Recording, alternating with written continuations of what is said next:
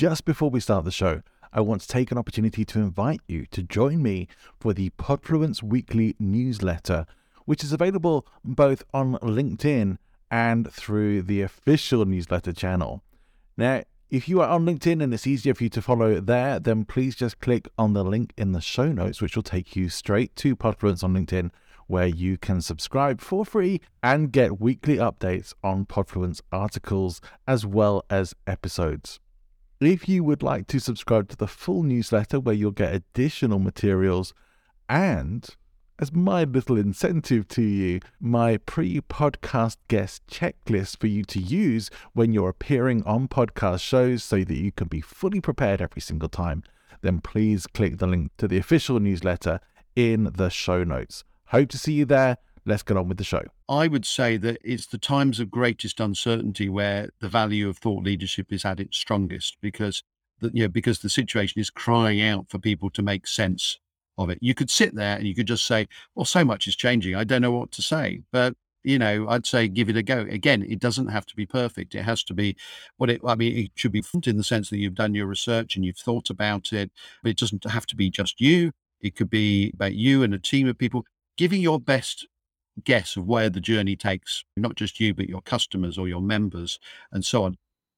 Welcome to the show. My name is Johnny Ball. This is Speaking Influence, the influence and persuasion show to help you become a powerfully persuasive communicator and to build influence and authority in your industry.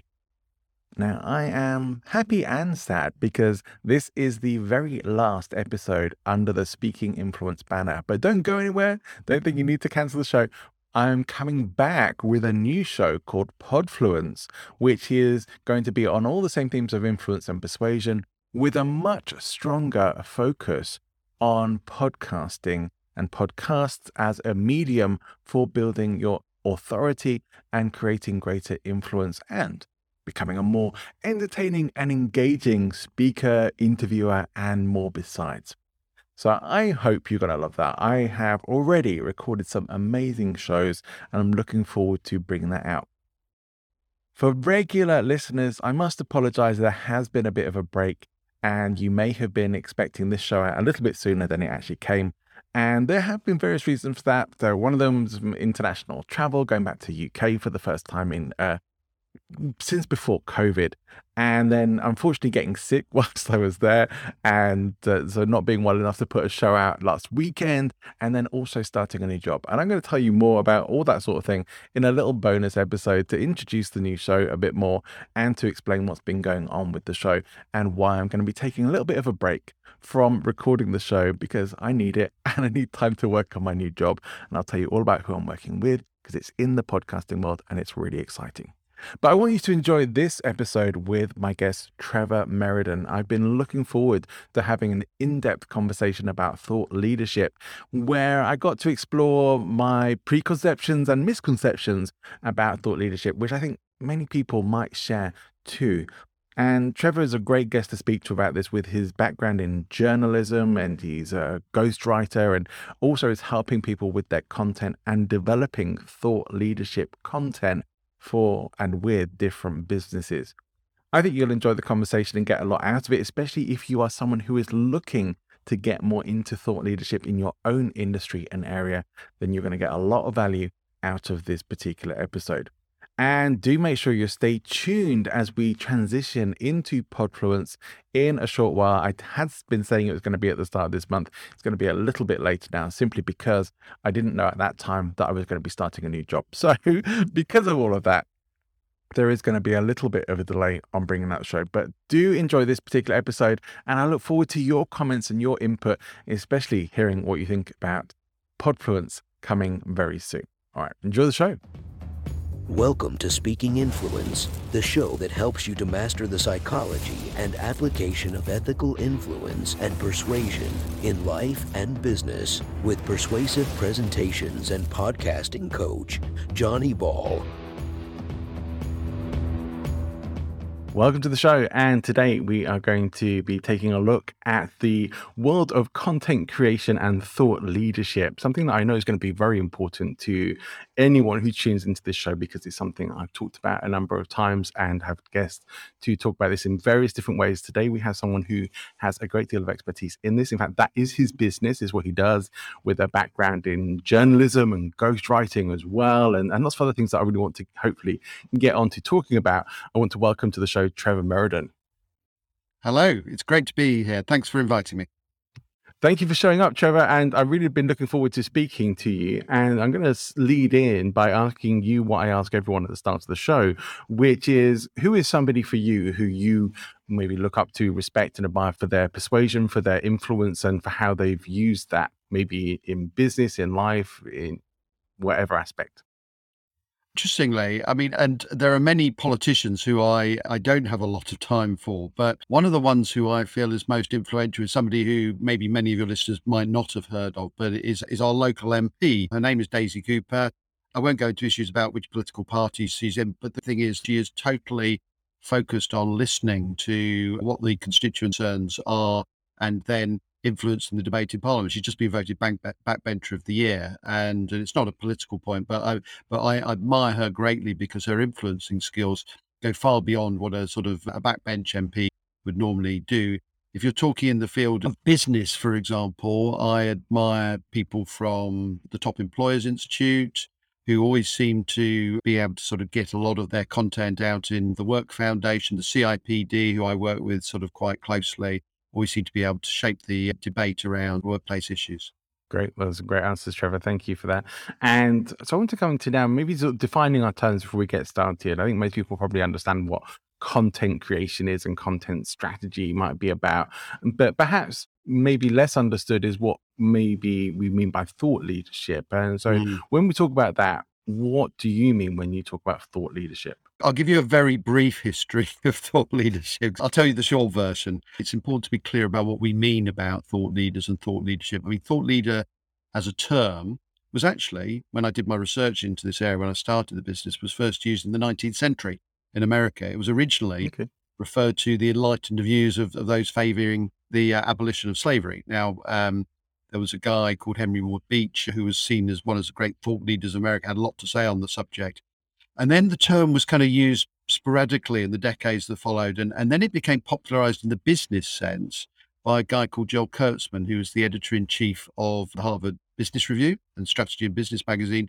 And he used the modern form of the term by declaring that thought leaders are people with distinctively original ideas and unique perspective and unprecedented insight. That's the kind of official thing that he said.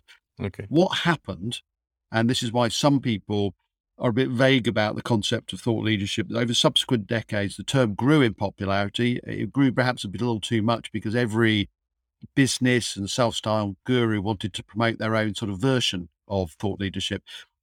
And and as the quantity of thought leadership reports grew, their their quality often diminished.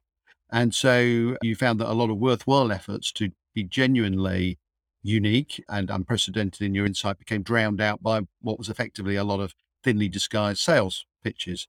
And in our business, we've always thought of thought leadership as all about unlocking knowledge and expertise from a trusted source just to provide a valuable perspective for others to then have something to act on. Does that make sense or it does. So so the, when you work with people on thought leadership, what is it that you are actually helping them to do? Well, I mean, pandemic has changed quite a lot in, in, in, that respect. I mean, but, and we've received a big surge in, in interest in thought leadership. And the thing to do is get them to articulate their proposition, but not in a sort of buy our good or buy our product or buy our service, but to be talking about the issues that affect their buyers. That's the number one thing that we're trying to get them to do. So they're talking knowledgeably. Of course, it's a soft sell because what they're it is a sell, but what they're doing is is actually getting their point of view about what the issues facing. Like I say, number one, showing knowledge of what the buyers' issues are. They're putting themselves in the shoes of their buyers, and you know, uh, yeah, perhaps suggesting ways forward for solving those problems.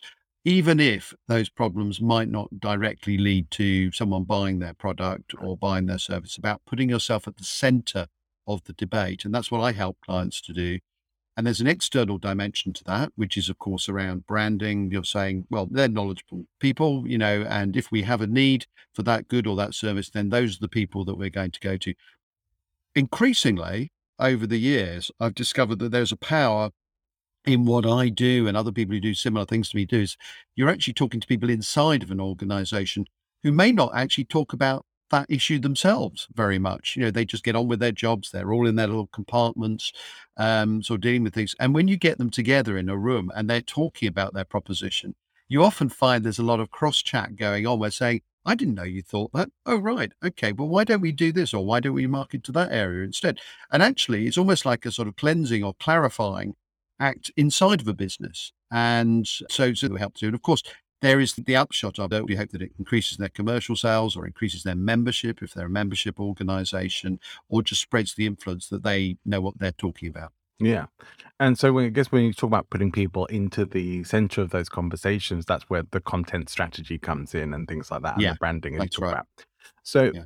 are there any examples you can give us of people we may have even heard of who are thought leaders, have become thought leaders uh, in a way that you can see how they've done that, or maybe even you've helped them to do that? Well, yeah, and I'll try and give you an example of with slightly different sort of angles. Is that I've been working uh, top employers Institute is one of them, in fact, that where we help a number of subjects around a report they were writing called the World of Work Trends Report, and that's a sort of big kind of macro type report. And what they want to do is they want to be known as exemplifying the best in what they call the people practices, stuff that the HR department or the or, or any who's a sort of people focused leader sort of work with. Point of that, well, that's what they're doing is that they're a membership organization and they sort of have company members.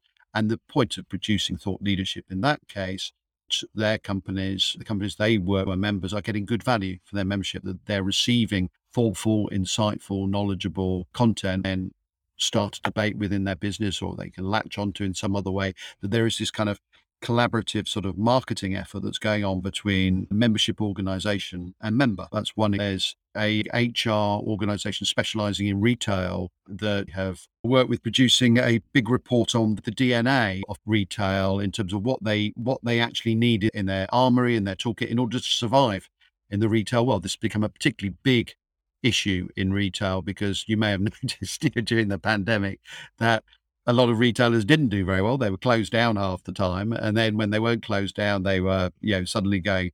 We said they were switching online at the same time, and there's this sort of chaotic environment, and the whole DNA that that that you know you go into people who are leaders in that workforce need has completely changed. So we did a sort of a kind of scientific study, if you like, about what are those qualities that are needed, a sort mixture of quantitative and also qualitative interviews with all the leaders across the world in retailing, saying, well, how has the industry changed and what do people need for the future?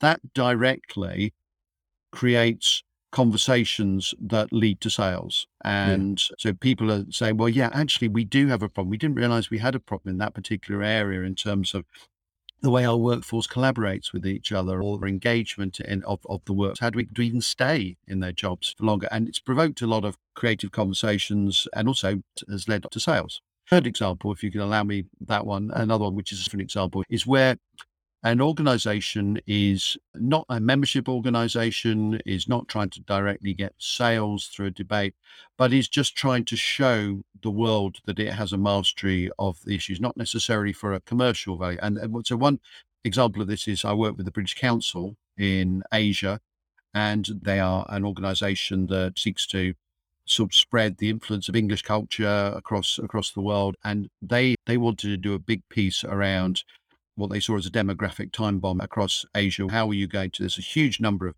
young people of coming up through the generations, and there just simply wasn't enough university resources there to actually supply the needs of this population. The British Council has been involved with British universities trying to spread their that are relocating or setting up satellite organizations across Asia. And it was all about spreading knowledge of those issues to positions, say, look, we can help in this area. That's about spreading influence and knowledge. And yes, there is an aim in that in terms of culture and influence. But again, it's about putting yourself at the center of that debate. Yeah. A, lot of people who tune into this show, maybe more mm, like myself, maybe even like yourself, having a business and wanting to be someone who is seen individually as a thought leader, as somebody who is a go-to person to ask about these sorts of topics. Like you would be a go-to person to ask about content strategy and thought leadership in the first place. So being a thought leader on thought leadership is an interesting position. But what are the kind of strategies or things that that people should be thinking about in order to be able to start positioning themselves in that way? And what kind of benefits are likely to come from that when they do? I changed a lot in the last couple of years. And so the positioning question is a little bit different. I think the COVID 19 pandemic has shown us that it's it's actually okay to not know all the answers. So the first thing I would say to your listeners is that thought leadership is a journey, not a destination. That that it's okay to not know all the answers, but it's essential that you take the people that you're trying to influence with you on the journey. So if you think about it, thought leadership could be a starting point and a catalyst to the formation of a business and content strategy. It doesn't have to be the final word. So in a way, you're just starting a debate. Uh, I think the second thing is that we, a lot of the question that you've asked, of course, is that it's assuming that when we're talking about thought leadership, we are talking about an individual. We all mm. have this, including myself until not so long ago, we have this image of the guru, you know, somebody who's just sort of stroking their chin, thinking deep thoughts, you know, and then emerging and saying, I've seen the future and it's like this. It doesn't really work like that. And I think business, you will have, you know, we will have all seen through the development of remote working and, and a disparate workforce, the leaders are being forced to move towards more enabling forms of leadership, you know, rather than the heroic, all seeing, all knowing forms of leadership. So and the same's true of thought leadership. So the value of thought leadership is increasingly, I would say, derived from the collective talents of the group, not an all knowing, chin stroking guru. And it's difficult to shake off some of the stereotypes because it's easier sometimes to just think of one person. But when we think of thought leaders, I, I think we need to think about the collection of ideas that might emerge from a business or an entity that's trying to influence a debate. And that's good for business because it's making the use of the all the collective talents of that uh, business. So there's a couple of things, a couple of things there. The models of selling also have changed quite a lot. So, so I would the other final thing I would say for people who are trying to think, get their heads around how can I be a thought leadership is that most business to business buyers want to stick to new models of buying. A lot of that's more in the online and virtual world, and a lot of B two B sellers are also with some reluctance, in some cases, embracing new ways of selling.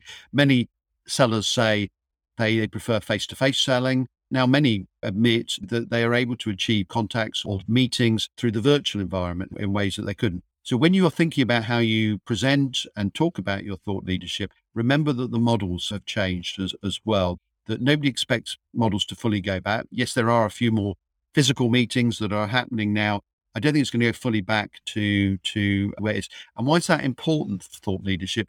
It's because in the absence of as much face-to-face contact, it's become increasingly important that the thought leadership that you put out is expressed in a sort of engaging way that provokes a debate in the way that I, I sort of outlined. Yeah. It's interesting to me. And it's curious that you talk about things that have changed during the pandemic because I, I think I've looked at this from some different perspectives and this has given me a new way of thinking about it, which I really like and appreciate that because one of the things I've talked about quite a few times on the show is how a relationship has become much more important and how things have moved into more relationship marketing and how people have moved mm. away from sort of the, the flashy know-it-all gurus as we mentioned more to people who are a bit more real about it and not claiming to have all the answers but having the help but it I like what you're saying about the collaboration factor mm. and that people are working together and it's becoming more a sort of group of thought leadership. And like, yeah, I actually, I can see that. I can see that yeah, through what I've been yeah. doing in, in podcasting and the people who I've been connecting with who I would generally consider to be, you know, some of them are maybe higher up the ladder and some of them around the same sort of level and some of them maybe uh, not as high up, but we work together, we collaborate together, and we're not necessarily seen as individuals, but more of a pack of like these are all the people who talk about these things, and it's not just one guru. So I was sort of thinking, I've talked about like maybe the age of the guru is dead or at least dying, mm. and you are seeing that from a, slightly different perspective, which I really like, yeah. and I think it makes a lot of sense in yeah in, in why things are moving the way they are. And if I felt that things were heading that way anyway, and that COVID accelerated it. And I think that there are many things, you know, and I do this in my own writing, is that things that were happening anyway have been accelerated by the pandemic. You know, the growth of flexible working, you know, there's a number, any number of examples that things where actually, you know, if I take the view of, say, an HR director in a business, there were lots of things that were on the too difficult pile pre-pandemic, but that were kind they were being nudged along that suddenly became possible. That suddenly it was proven, you know, beyond any shadow of doubt that it was perfectly possible for workforces to to work remotely if they have to. Now everybody's achieving their sort of own hybrid balance, but uh, but yeah, absolutely. I do think you know, a big part of this was like we were all very desperate for connection for a long time whilst we were locked down and it's like so we had our online connections to rely on and that was uh, sometimes the only outside connections we were able to make for a while and for me personally that did allow to create new relationships and deepen some of the existing connections that already had but i think this conversation hopefully takes a lot of pressure off people for thinking they have to be the be all and end all in yeah. their area and as you say thinking that you have to have all the answers and you actually don't because there are other people that do. It doesn't mean you have to partner with them on everything, but it does mean you just recognize that you are just a part of the conversation. So you're, you're absolutely right. And, you know, yeah. in addition to collaboration, I kind of think about it in three things. It's, it's one of these alliteration things that I have a weakness for alliteration, which is, I call it the three C's. And one of them is collaboration you know that yes you've you've got this collection of minds and you're seeing that in sort of like academic collaborations all over the world at the moment that everybody admits they don't have all the answers to the big problems and so they work together the second thing is it's okay not to know all the answers i think you must have the second c though which is curiosity you know there, there is a believe it or not called the global curiosity institute I didn't know that. Yeah. Yeah, yeah, yeah. So, so look it up. There is a Global Curiosity Institute, and they produce figures saying, eight, I am going to read this bit off here. So, 86% of professionals agree that curious employees are more likely to bring an idea to life at work, while 79% are more likely to generate an idea and 75 are more likely to share an idea. This power of curiosity is a great thing. Thought leadership, or the act of thought leadership, in a collaborative way, sort of embeds this curiosity. And if you think about what people have had to be in order to survive in businesses and then or take advantage of very strange circumstances that we've found ourselves in recently a lot of it is about curiosity but what will work shall we try this it doesn't matter if it's not perfect let's be curious let's just try it out because a lot of them were thinking well if we don't try something out we're all going to go out of business and yeah. the third c is these things always have to come in threes, don't they, as well? Is clarity. And thought leadership can be catalytic in the process of clarity because if you, we all know, and we've all had those moments in life where if we achieve a clarity of purpose in what we do in our teams, then that stimulates creativity, increases productivity, and everybody just feels like a natural flow because they know it is clear what they are trying to do. Thought leadership actually is almost the medium through which you can get clarity around what you're doing. That the people in that meeting room that I described earlier, you know, who are saying, I didn't know you thought that. Oh, right. Okay. And, you know, people who probably be talking more and, yeah. and so that they achieve this clarity of purpose and it gets down to the soul of the business about the purpose of what they're doing. You know, purpose is a big attractor of talent into business as well. So yeah, people want to join organizations with a clarity of purpose too. So it doesn't, it's not just, this isn't all just words, you know, in terms of me producing words that makes a client happy. This is all about getting into the soul of the organization and working different ways. I've been having a lot of conversations with people recently about expertise. Some of that's been on recording, some of it has been outside of podcasting. But what even makes an expert? What is expertise all about? And and it's interesting that some people we clearly do look to as experts, but I think a lot of people are even waiting or holding themselves back, thinking, I don't know enough yet, or I don't have solidified positions. And I think some of this has come from the political world with this idea that it flip flopping, they, they, call it in politics, of uh, changing your position. Mm. In politics, that's accused of being a bad thing. But in life, you should evolve your positions. You should flip flop, as they call it. You should change and develop with new information. And so, this idea that you're supposed to be fixed, you're supposed to get to a certain level, I don't think it's really achievable. I think you can maybe present an image of that, but I don't think you can ever really be that. And Emerson said that uh, foolish consistency is the hobgoblin of mind. Yes. The- to- so, so sticking with something just to be consistent for the sake of not vacillating on it is going to hurt you in the long run Yeah. even if it gives you a, a public image of oh, I've stayed, I've held this position all this time. So, so I, what I want to come back to though is this idea that we think we have to be at a certain level to be able to even get into the conversation, and I don't think that's necessarily the case. And what you're saying is like having the curiosity is maybe more important here.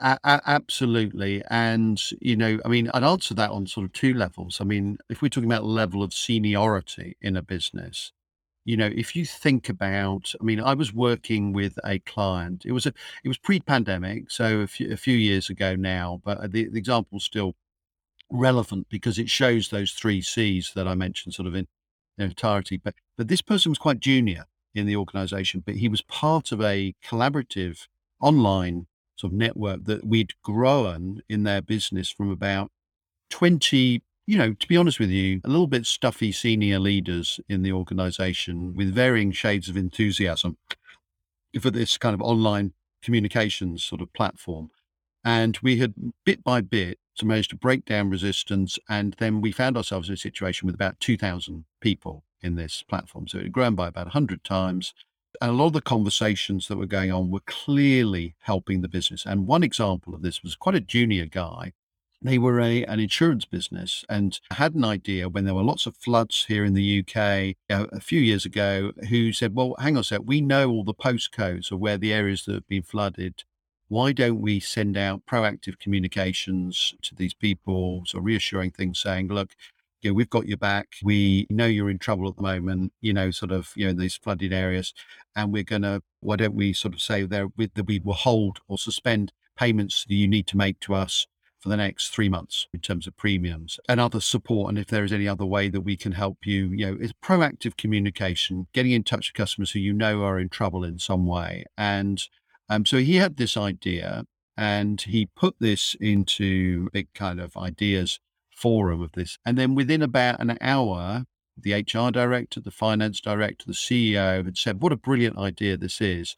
Come and present it to us next week at the board. Um, his first reaction was, Oh my God, you know, I'm going to have to go and present this at the board. His second reaction was, well, where am I going to get more ideas, you know, for this? So this was a this was a business that had branches in America. The Mississippi had been flooded recently. He spoke to somebody in that area about what they had done in a similar situation. He got data, he got data from over in Asia, you know, and brought these about how best practice in tackling these sorts of issues when the unexpected happens. And so he got these ideas together. They weren't perfect, but he went and presented at the board meeting.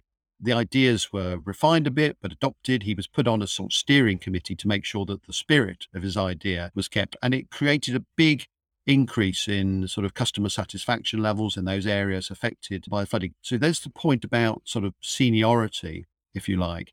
There's another part of what you're you're saying there about timing, about, you know, you, you mentioned in, in, in what you were saying just now about things that are changing. I'm not sure that my view is worth any more than anybody else's.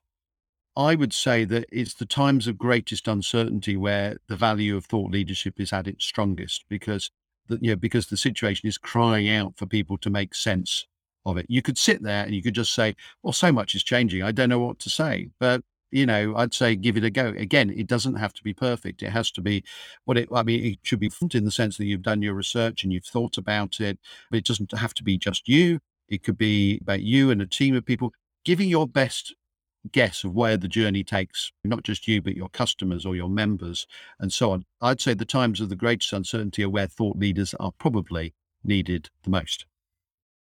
I, I would agree that people are crying out for leadership and direction, and a well considered and well informed opinion is certainly a lot more valuable than arguing with people on Twitter and sharing just the Yeah. piecemeal bits of random opinion on there, which probably isn't going to get noticed if it just gets swallowed up into the sea Yeah. of everyone else doing that.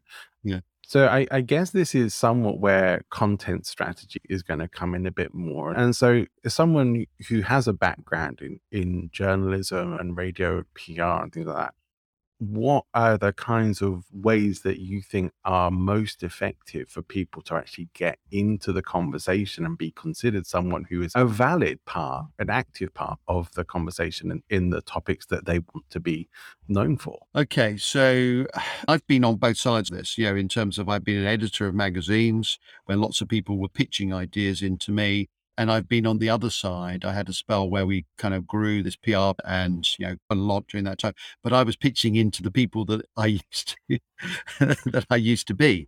And I mean, I would say mentally that in, in order to get your voice sort of heard in the debate, you don't need to write a big, you know, in terms of, you know, pitching effectively, you know, a radio show or appearing in a magazine or any other sort of medium I'd say that your tone, yeah, you, you, first of all, it's, uh, it's, you need to do your research on the medium which you're trying to get into or the station or have a good idea of the sorts of issues that they cover. So always put your, in the same way that I said earlier on, putting yourself in the shoes of the customer, you have to put yourself in the shoes of the show. You know, so you need to understand what that show's doing, the types of features they have, the slots they they have. That a lot of these things have regular slots or regular ways of looking at things. So first of all, do a bit of research on that. I think generally my experience is generally receptive to questions about types of shows or features that there are on a particular show. That's number one. Put yourself in the, in in the shoes. I think if you are pitching something in, you know, you've got something to say on a subject. The best emails, for example, that I've had in to me as a as an editor were relatively brief you know, the, a nice line about hope you had a good weekend or whatever. And, uh, but after that, it's just like three or four lines, you know, about what the proposition is or what it is that you're wanting to talk to.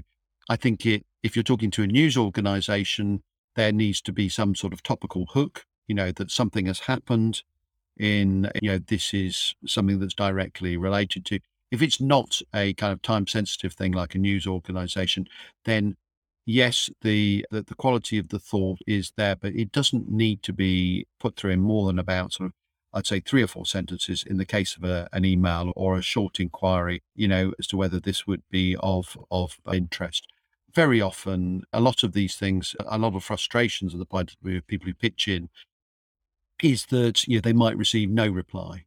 Um, that doesn't necessarily mean it's a bad idea. It could be a good idea at the wrong time for that person who's on the receiving end. And the reason sometimes people get don't get back to you is very rarely the reason you think. You know, they hated the idea or it just went straight into junk. It, it's very rarely that. If you have any opportunities to actually meet the people, you know, that you're you're trying to whose radio show things like that, then that's always a that's always a good idea, or have some other sort of form of communication. If you don't have that opportunity, I think there is a little bit of trial and error, but you can cut a lot you can really increase your chances by a short, intelligent pitch and also by understanding what the magazine or video show is looking for in the first place. Yeah, it's interesting to me because as a podcast host, and something I probably didn't expect when I started doing this, I get a lot of pitches for people to come on the show. And of course, I don't accept everyone. I just can't. I honestly do not have the time yeah. to accept every pitch that comes to me. So I am looking for who's going to be relevant to my audience, who's going to be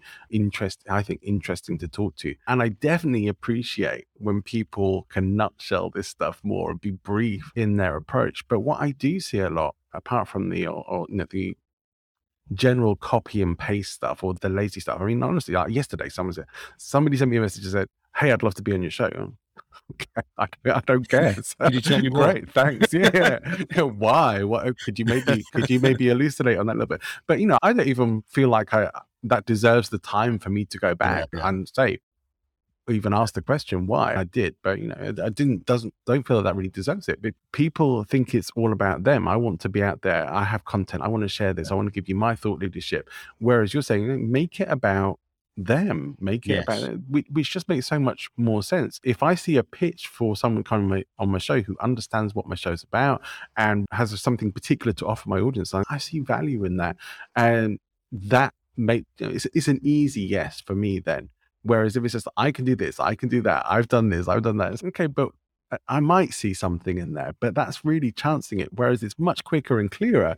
And I appreciate people who save me time. And these are all really important things. Like everybody, I think everybody does. Everyone appreciates people who can yeah. really be brief on this stuff, who can really yeah. save time, who get it as well. That, all right, clearly you have thought about what value you're giving specifically to me, not just this is the value I give to everybody because I'm so marvelous. that, that's what that's what we can appreciate. So yeah, I think there's a lot we can take from that. Yeah, it's all about how can I bring value to your show, not how can I use your show to promote my product or service. It's really important. The one thing I would say on larger news organizations, by the way, I mean, like we're in the both podcasting sort of world. And, you know, so a lot of those pictures will come into you or to me. Um, in larger news organizations, of course, although the visible side of that is the presenter, you know, of BBC National Radio Show or something, very often the people, the powers behind the thrones are the producers or editors of those shows. And those are the people you should be talking to. The presenters,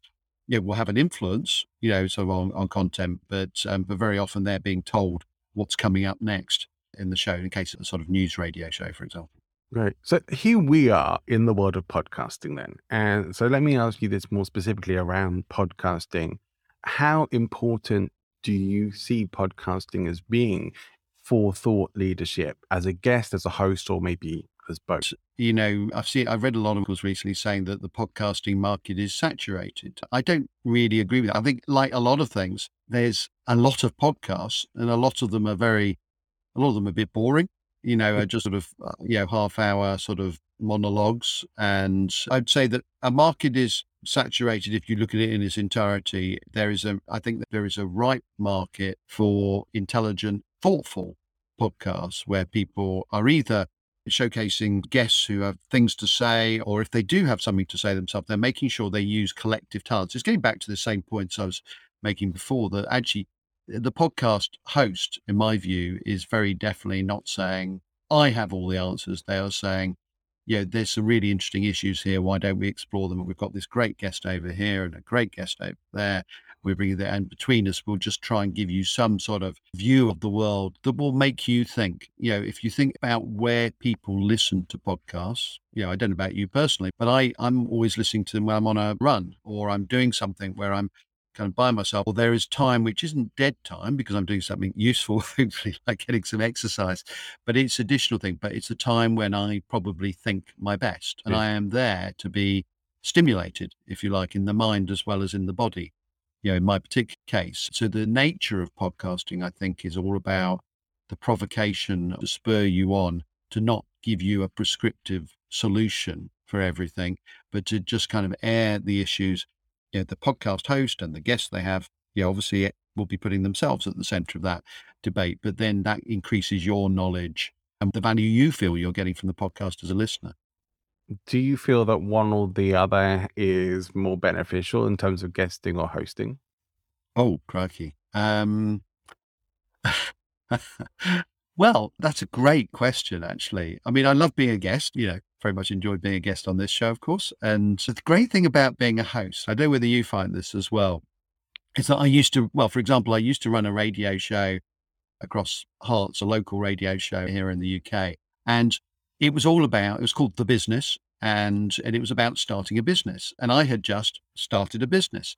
So, so I was able through my own curiosity, if you like, to sort of get all sorts of guests onto the show who would not only help explain that journey, but also I was intensely curious about what they would have to say. And it could be anything about financing or marketing or things like that, all those areas. Yeah. And it allied so nicely with what I was doing. And so there was a purpose in that. So as a, as a host, you have more control and you can find yeah. out, you set the agenda and you can satisfy your own curiosity. And in my current podcast, Americast, I'm interviewing, my passion is about interviewing people who have been on their entrepreneurial journey. Yeah, they say, you're a great successful entrepreneur. You're fantastic. And then talk about how fantastic they are for half an hour.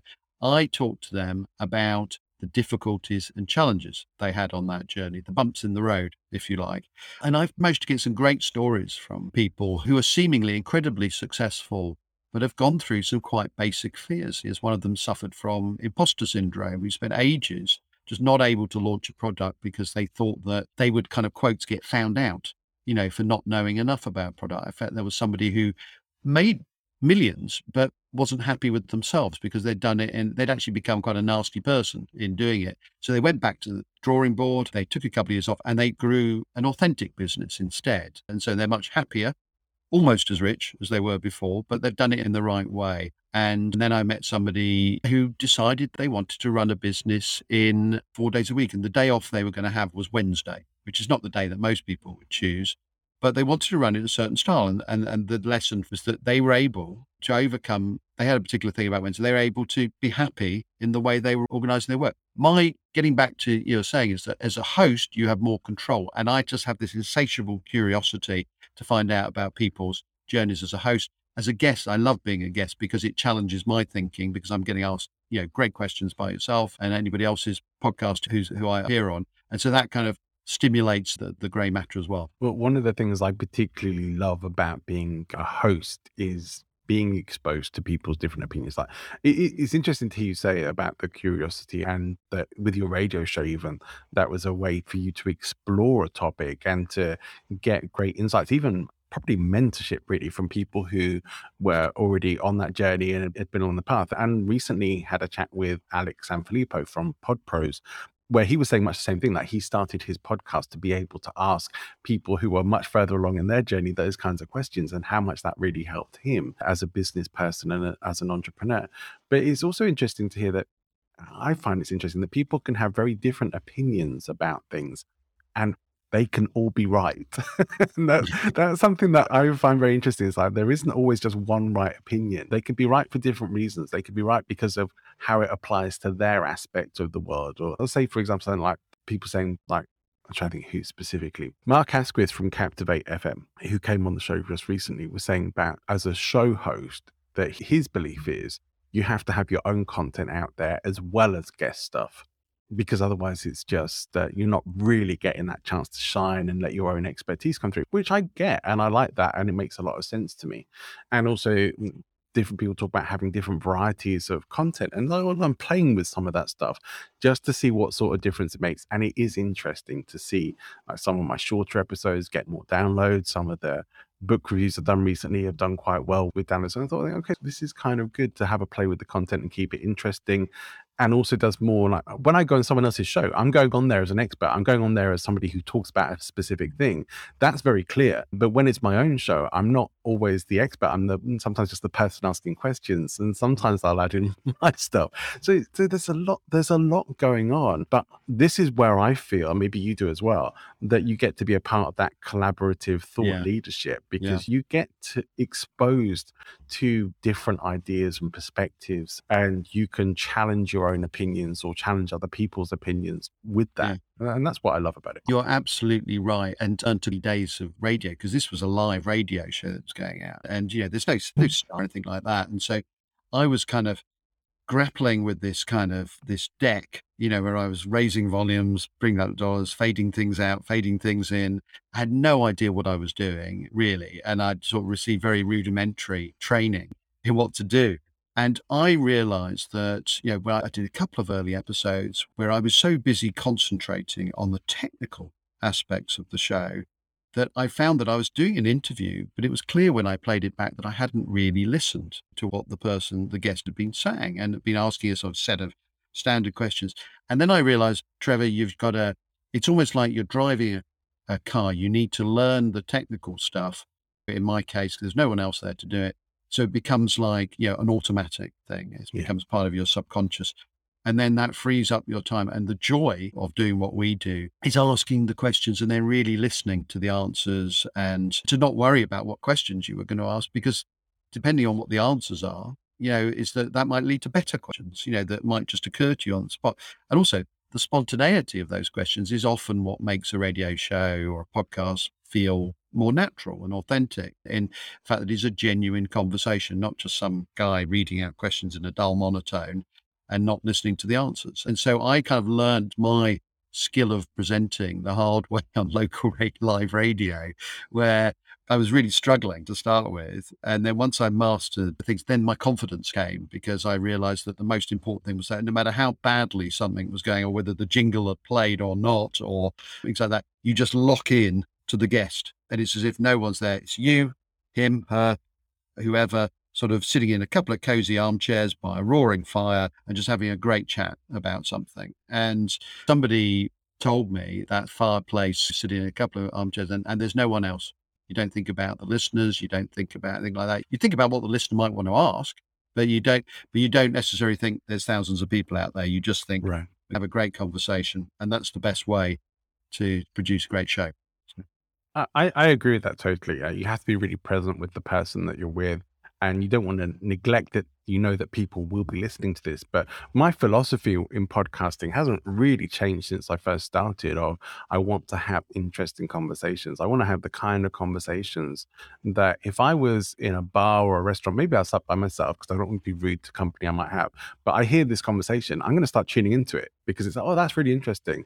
I might even actually want to go and join in with it, and that's that I think that's a great aim to have as a podcaster, especially in the sort of realm of there are different styles of podcasting, but for the style of podcasting that, that we're in, I'm someone who's recommending people to be on podcasts as a guest, helping people to launch shows, and yet it's not right for everybody. And also, there are people who are already getting into this who are not serving themselves well for it. As you mentioned, there's a lot of boring podcasts out there.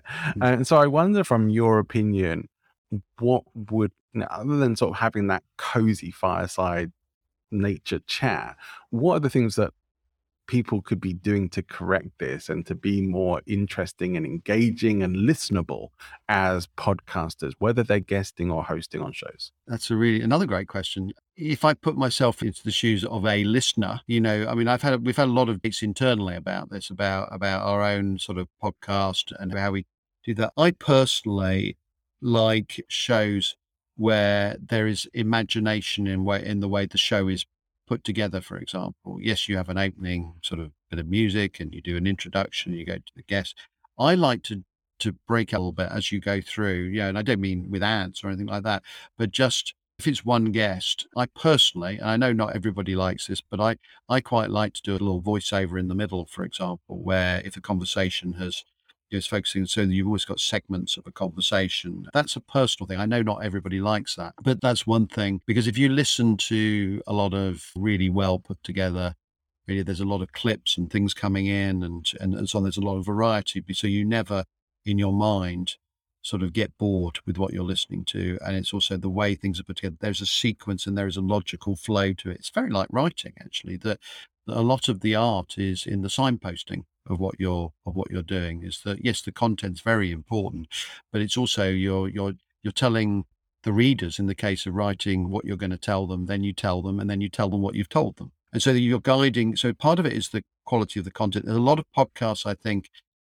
get lost in that there is some great nuggets in that podcast buried 30, 35 minutes in. But is anyone ever going to get to that point if the previous 28, 29 minutes weren't really up to it? So a lot of it is really kind of helping the listener sort of signpost. I'm not perfect at this by any stretch of the imagination, but it's my theory, if you like. But you might have some better ideas than me. I'm, I'm all ears as well. This interests me. I mean, what you talk about there is kind of like burying the lead. Yeah. People Yeah. are hiding the thing that might actually be the most important thing about that particular conversation. Yeah. And that's interesting to me because I see some podcasters doing this and I am playing with this idea myself of pulling out a snippet of the conversation to play right at the start. So, like, you kind of, the first thing you hear is a snippet of the conversation Hmm. and then a bit of an explainer and an introduction. And then you have to wait to get the full context. And it, Yeah. that makes sense to me. It's like, okay, well, this is the bit you most need to hear, or is probably going to be the biggest hook for the show. So let's start with that. Yeah. And but let's not give you the whole thing. Let's give you enough that's like, all right, I'm hungry for this. I probably will listen to the whole show to hear the rest of that. That's making it sticky. I think that's Yeah. clever. We, we- and certainly something that with a bit more editing skill, I might start doing myself. we now do a when we release a podcast we do a trailer the week before which i think has really helped us we're still in the early days of this particular podcast but we interviewed a guy who who'd had a fascinating view on knowing what you're worth you know he'd started a business and he was always he'd got advice from somebody about what how much to invoice you know what sort of rate to charge and, and so on which is a question that almost everybody wants to know you know sort of when they're when they, and he was just fascinated. And his mentor had said something to him. I probably get this not exactly right, but along the lines of if you are putting in the invoice and you're looking at it and you're just about to send it off and you look at the amount and it makes you laugh, then you're probably charging a bit too much. Yeah. and I personally had had other advice that you should invoice something that makes you feel slightly uncomfortable, just slightly. And that that is roughly what you're, I mean, who knows? I mean, yeah, there's lots of different things. It is an art as well as a science, you know, sort of in terms, and obviously you help these matters by having a day rate, being clear about where your terms are and, and so on.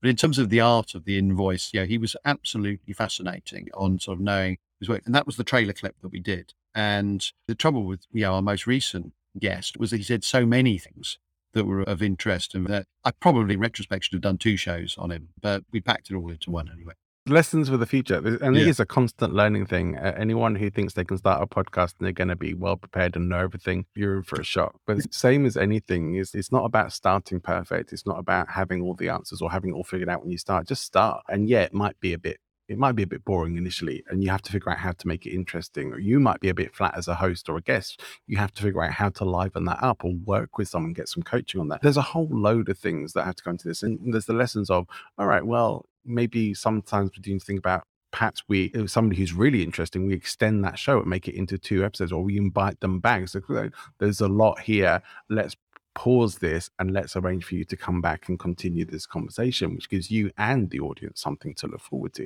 so you know there, there's a, a lot of really great things to learn this has been a very enjoyable and enlightening conversation, and I really appreciate it. Thank you. And I know that some people may be wanting to maybe come and check out your own podcast or find out more about you. What's going to be the best way for them to do that? Well, the podcast itself is called The Merrycast. So my name's Trevor Merriden. So there is a bit of There's some wordplay there. Yeah. In that particular case, it's yeah, my other passion alongside content and thought leadership is about the entrepreneurial journey.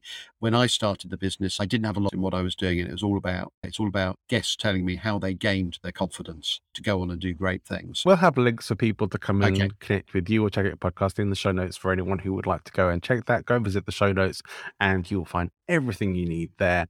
And of course, make sure you're following the show whilst you're there. Trevor, I ask, I like to ask people, what is your influence and persuasion superpower? I think that I have a knack, and I don't think it's, I'm not sure whether it's come out in this interview or not, but I have a knack of at quite critical moments, you know, where there is tension in the air, where there a argument could go one way or the other, is that I like to diffuse situations a little bit by possibly through humor sometimes. I'm not saying I'm not saying I've got a great sense of humor. I'm not saying that. I'm because a lot of people who say that haven't. I'm just saying I, I, seem to have a knack. Yeah.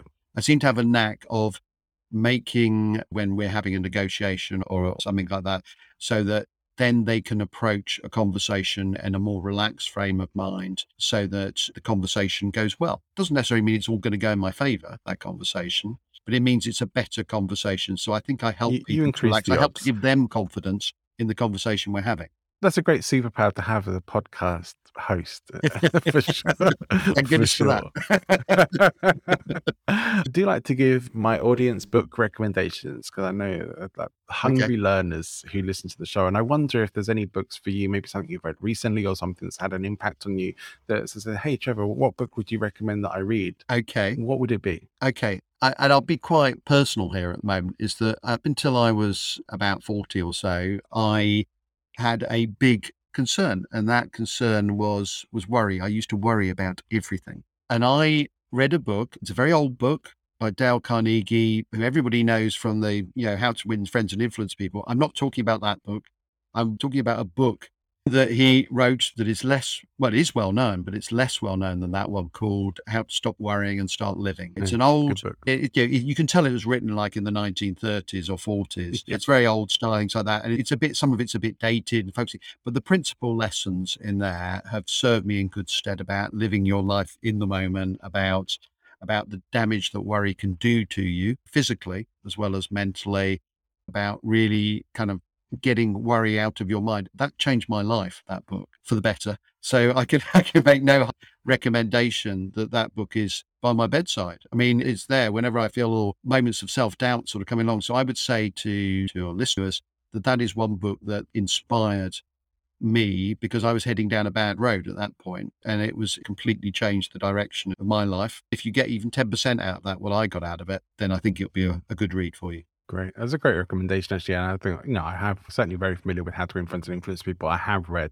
how to stop worrying and start living. And it is a very good book, great principles in it. And in a day and age where many people are struggling with mental health and depression and worries and fears, probably is a good book to check out. I do need to, we do need to wrap things up, unfortunately, but I I wonder if there's one thing above everything else that you most hope people would take away from this conversation. What would that be? When we talk about things like thought leadership, that we understand that all the listeners understand that thought leadership is really is not the preserve of brainy people, senior people, eccentric mad professor types. You know, it's really not. Thought leadership is for all. That actually we all have thoughts that we can contribute to a, a debate that we're worth saying, and that the biggest sin, if you like, in in that is whatever wisdom and knowledge that is in you, get it out of you okay and share it. And you know and because you will find there are other people with